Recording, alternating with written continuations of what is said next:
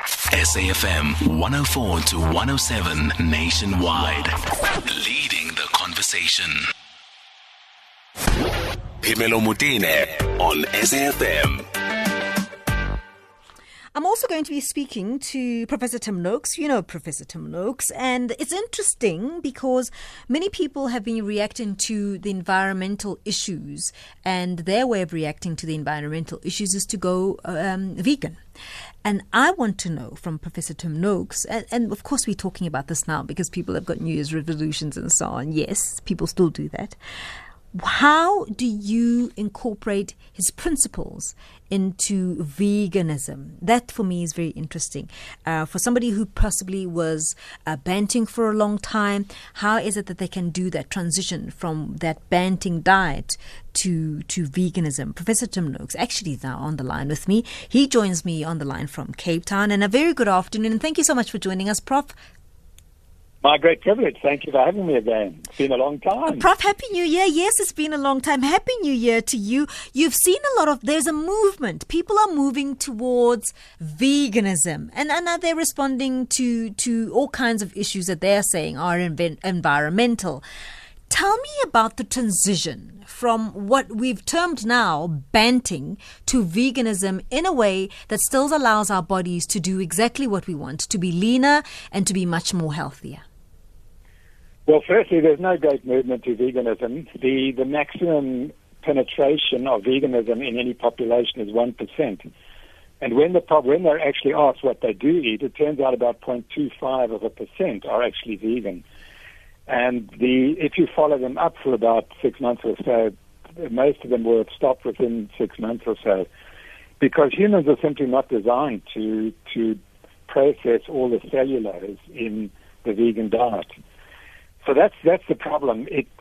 I agree that there's a lot of emphasis on climate change and so on, but changing your diet is not going to help climate change. There's no evidence that a vegan diet is more environmentally friendly than a meat-based diet. People need to go and look at the reality. And so there is no evidence that that's the case. However, so if you ask the question, you can be a vegan with a low carbohydrate diet. It's extremely difficult, though, because most plant-based foods provide both carbohydrates and some fat. But the problem is, to get your protein out of the plants, you have to eat a lot of carbohydrates, and the carbohydrates are the problem. So it's very difficult to eat a low-carbohydrate Banting diet if you want to be vegan. Prof, and I just want to make another point, that humans evolved eating a meat-based diet. 3 million years ago, humans became human because we learned to eat bone marrow and brains. We scavenged it from the animals that had been killed. Obviously, the bones hadn't been broken and the skulls hadn't been broken. And early humans learned how to open and expose the marrow. And that's what gave us our big brains. So that's what we're designed for. We aren't designed now to go backwards and start eating vegetables as our main source of energy. It simply doesn't work. And for the vast majority of vegans, they soon learn that. They learn that a vegetable plant-based diet is nutritionally deficient, and the only way you can get around it is by paying a lot of money for a lot of supplements. Will the supplements do the work, though, Prof? We don't know. You see, the vegan diet really only starts in the 1940s. So humans have been eating meat for 3 million years, and the vegan diet starts in about 1940. And the reason it starts is because they started extracting protein from plants. And when they got that, then it was possible for vegans to get increased protein, which is so difficult to get on the diet. So that was the first time that humans could start eating proteins from plants, because the other proteins come from milk, for example. Those are the other extracted proteins. That's not vegan, so they couldn't. So real vegans, couldn't eat those sources of protein. I'm interested in... So my point is, yes, it's a diet that's only been followed for the last 70, 80 years, and we do not have long-term data. There are essentially no clinical trials on vegan diets. There is one clinical trial of which I'm aware of the vegan diet being prescribed for type 2 diabetics by a group that are violently promote veganism. And the diet proved nothing. It proved that the diet did nothing for people with type 2 diabetes. And that's the one clinical trial there's been. It had no effect on persons with diabetes. So there is no evidence. The diet hasn't been studied. So, you know, when we came along with the Banting diet, which, remember, humans have eaten for 3 million years, people said this is a fad diet. There's no evidence for it. Well, the vegan diet is the most faddish diet, and there's no evidence and no clinical trials to show that it's safe to follow for more than 6 months or so.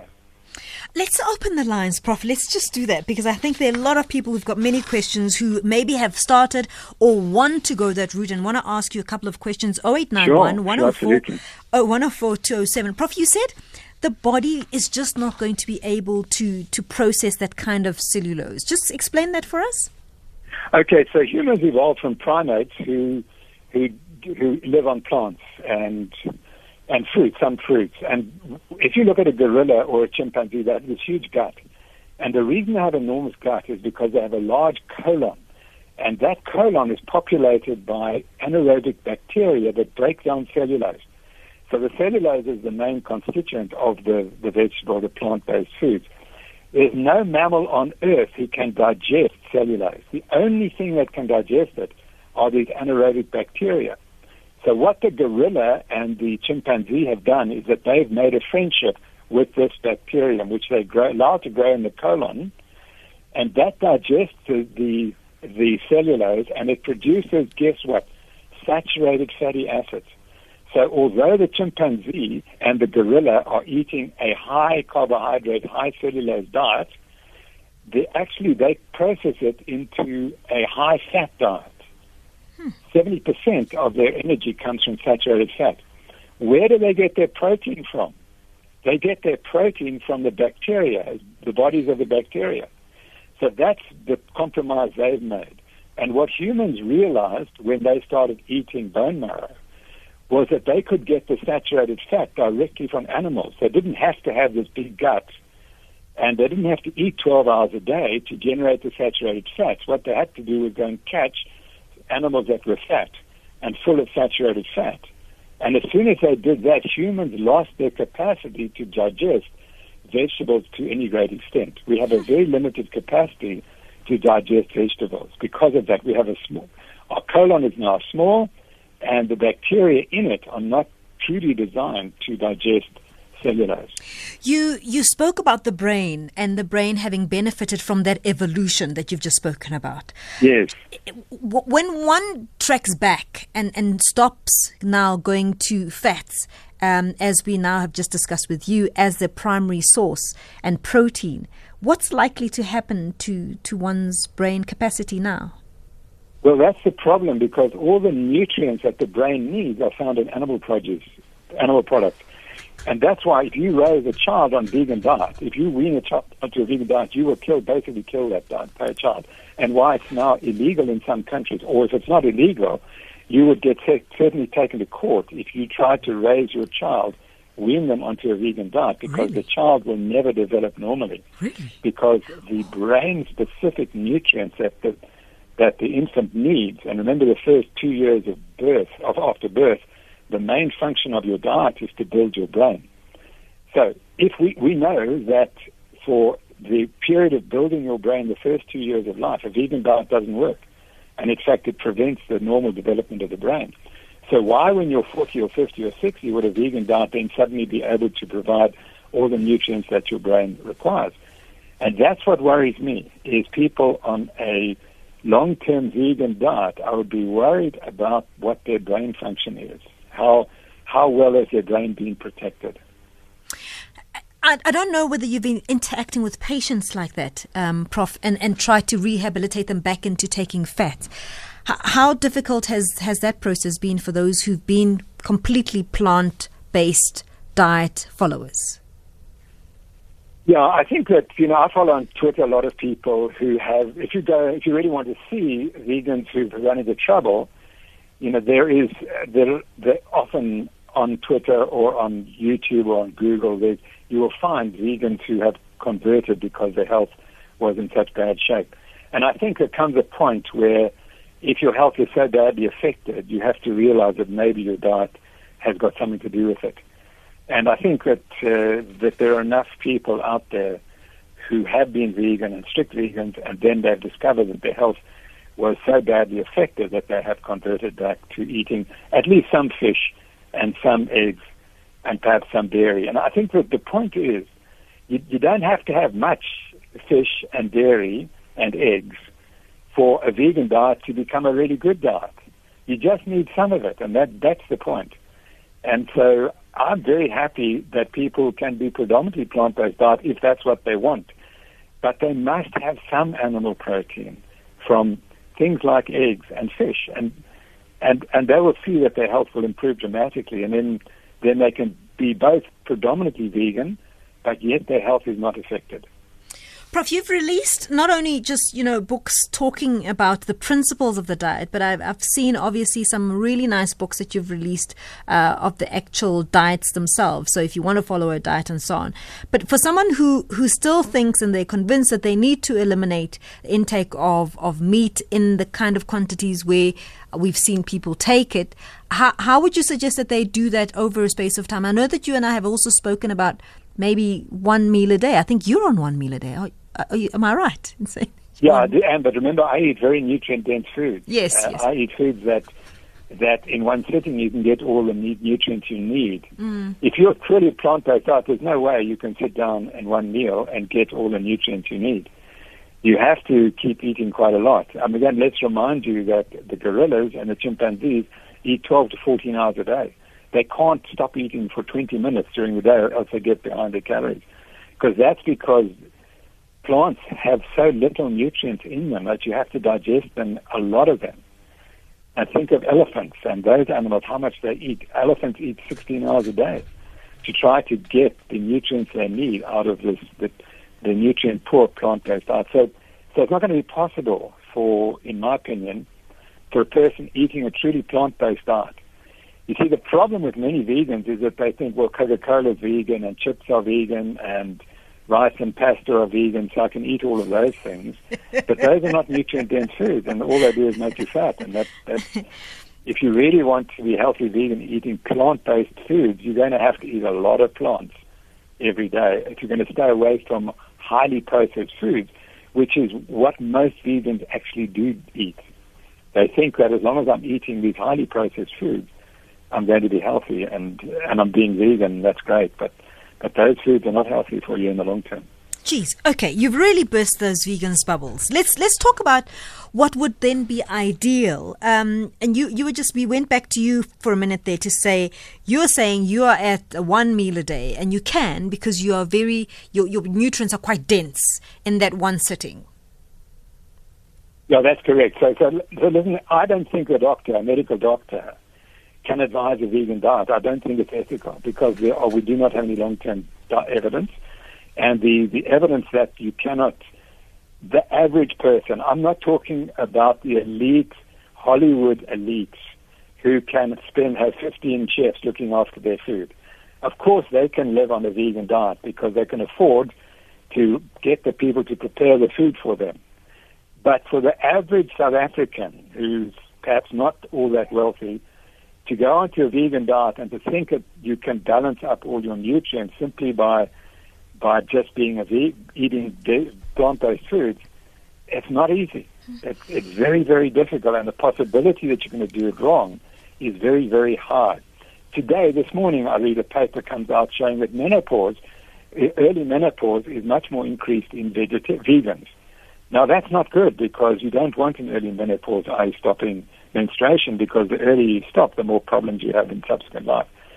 So the consequences of being a vegan, we just don't know all the possible problems.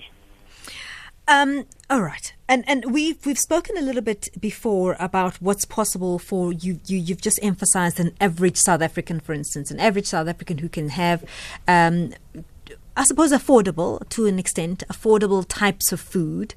Let's talk through what's possible. And I mean, I say that so relatively because now things have become so expensive. I think people are also thinking about that as well. What people could be taking in over the course of the day Prof? Yeah, okay. I'm just going to punt. You know, we have the Eat Better South Africa campaign, which is run by my foundation. Yeah. And we go in the poorest communities in the Western Cape, and we show that for R30 a day, people can improve their health and be not hungry. They can eat a really good diet for R30 a day, but that's a diet that's based on eggs and fish and some vegetables and some meat, but and dairy produce. And those are the keys. If you want to have a cheap, healthy food, that's why that you cut out all the sugar and the refined carbohydrates, the flour. And that is very satisfying because you need to understand that it's the cheap foods, the sugary-based, highly refined foods that make you hungry. And so a lot of people will find that they actually pay less if you're eating more eggs and less other sugar-based foods. Eggs are one of the most nutrient-dense food there is, and they're also one of the cheapest foods.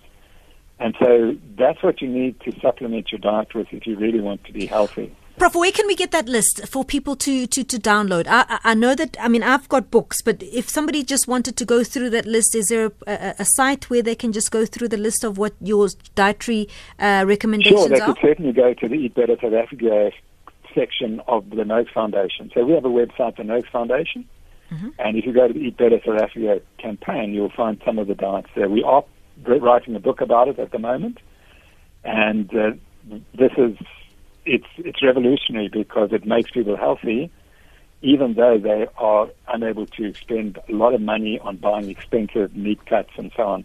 They can still be very healthy on this diet by realizing what foods are really healthy, and the healthy foods are offal, which used to be a South African delicacy, and now they're thrown out. And we've got to go back to offal and eggs and some fish, some meat, and some dairy. Let's quickly take a call from Z. You're calling us from PE, Mzi. Good afternoon. Pimelo, Happy New Year. Happy New Year. Thanks for calling. Quick one. Prof, animal fat from red meat. I understand red meat can cause methane gas, which is not good for climate change. Secondly, red wine in moderation and some whiskey is good to strengthen heart muscles. I got told this by a cardiologist somewhere in Cape Town. Was I talking nonsense or is this true? Thanks, Prof. I don't know if you want to talk about the methane gas, Prof. Yeah, no, that's nonsensical because there are many reasons. The cause, if climate change is happening, and if it is due to CO2, it's because of fossil fuels, and that's what we have to get rid of. Animals are essential to maintain the quality of the soil. And without animals, the soil quality dies, and it's said that we have 50 more years before we grow any more plants as crops, because the soil has been so degenerated, maybe in South Africa not so much, but in North America. So we've got 50 more monocropping cultures of all the grains that they make in the United States. So it's a disaster. But if you put animals back on that land, you can resuscitate the soil. With regard to red wine and so on, that's your choice. Alcohol is quite toxic to the body, but it has been well promoted as supposedly having some health benefits. I remain unconvinced. Professor Tim Noakes, thank you so much. And you can go to Noakes Foundation for that information and just go under Eat Better SA campaign and you'll get all that information we've just spoken about. 2:00 now. Let's go to Amanda Machaka for the latest.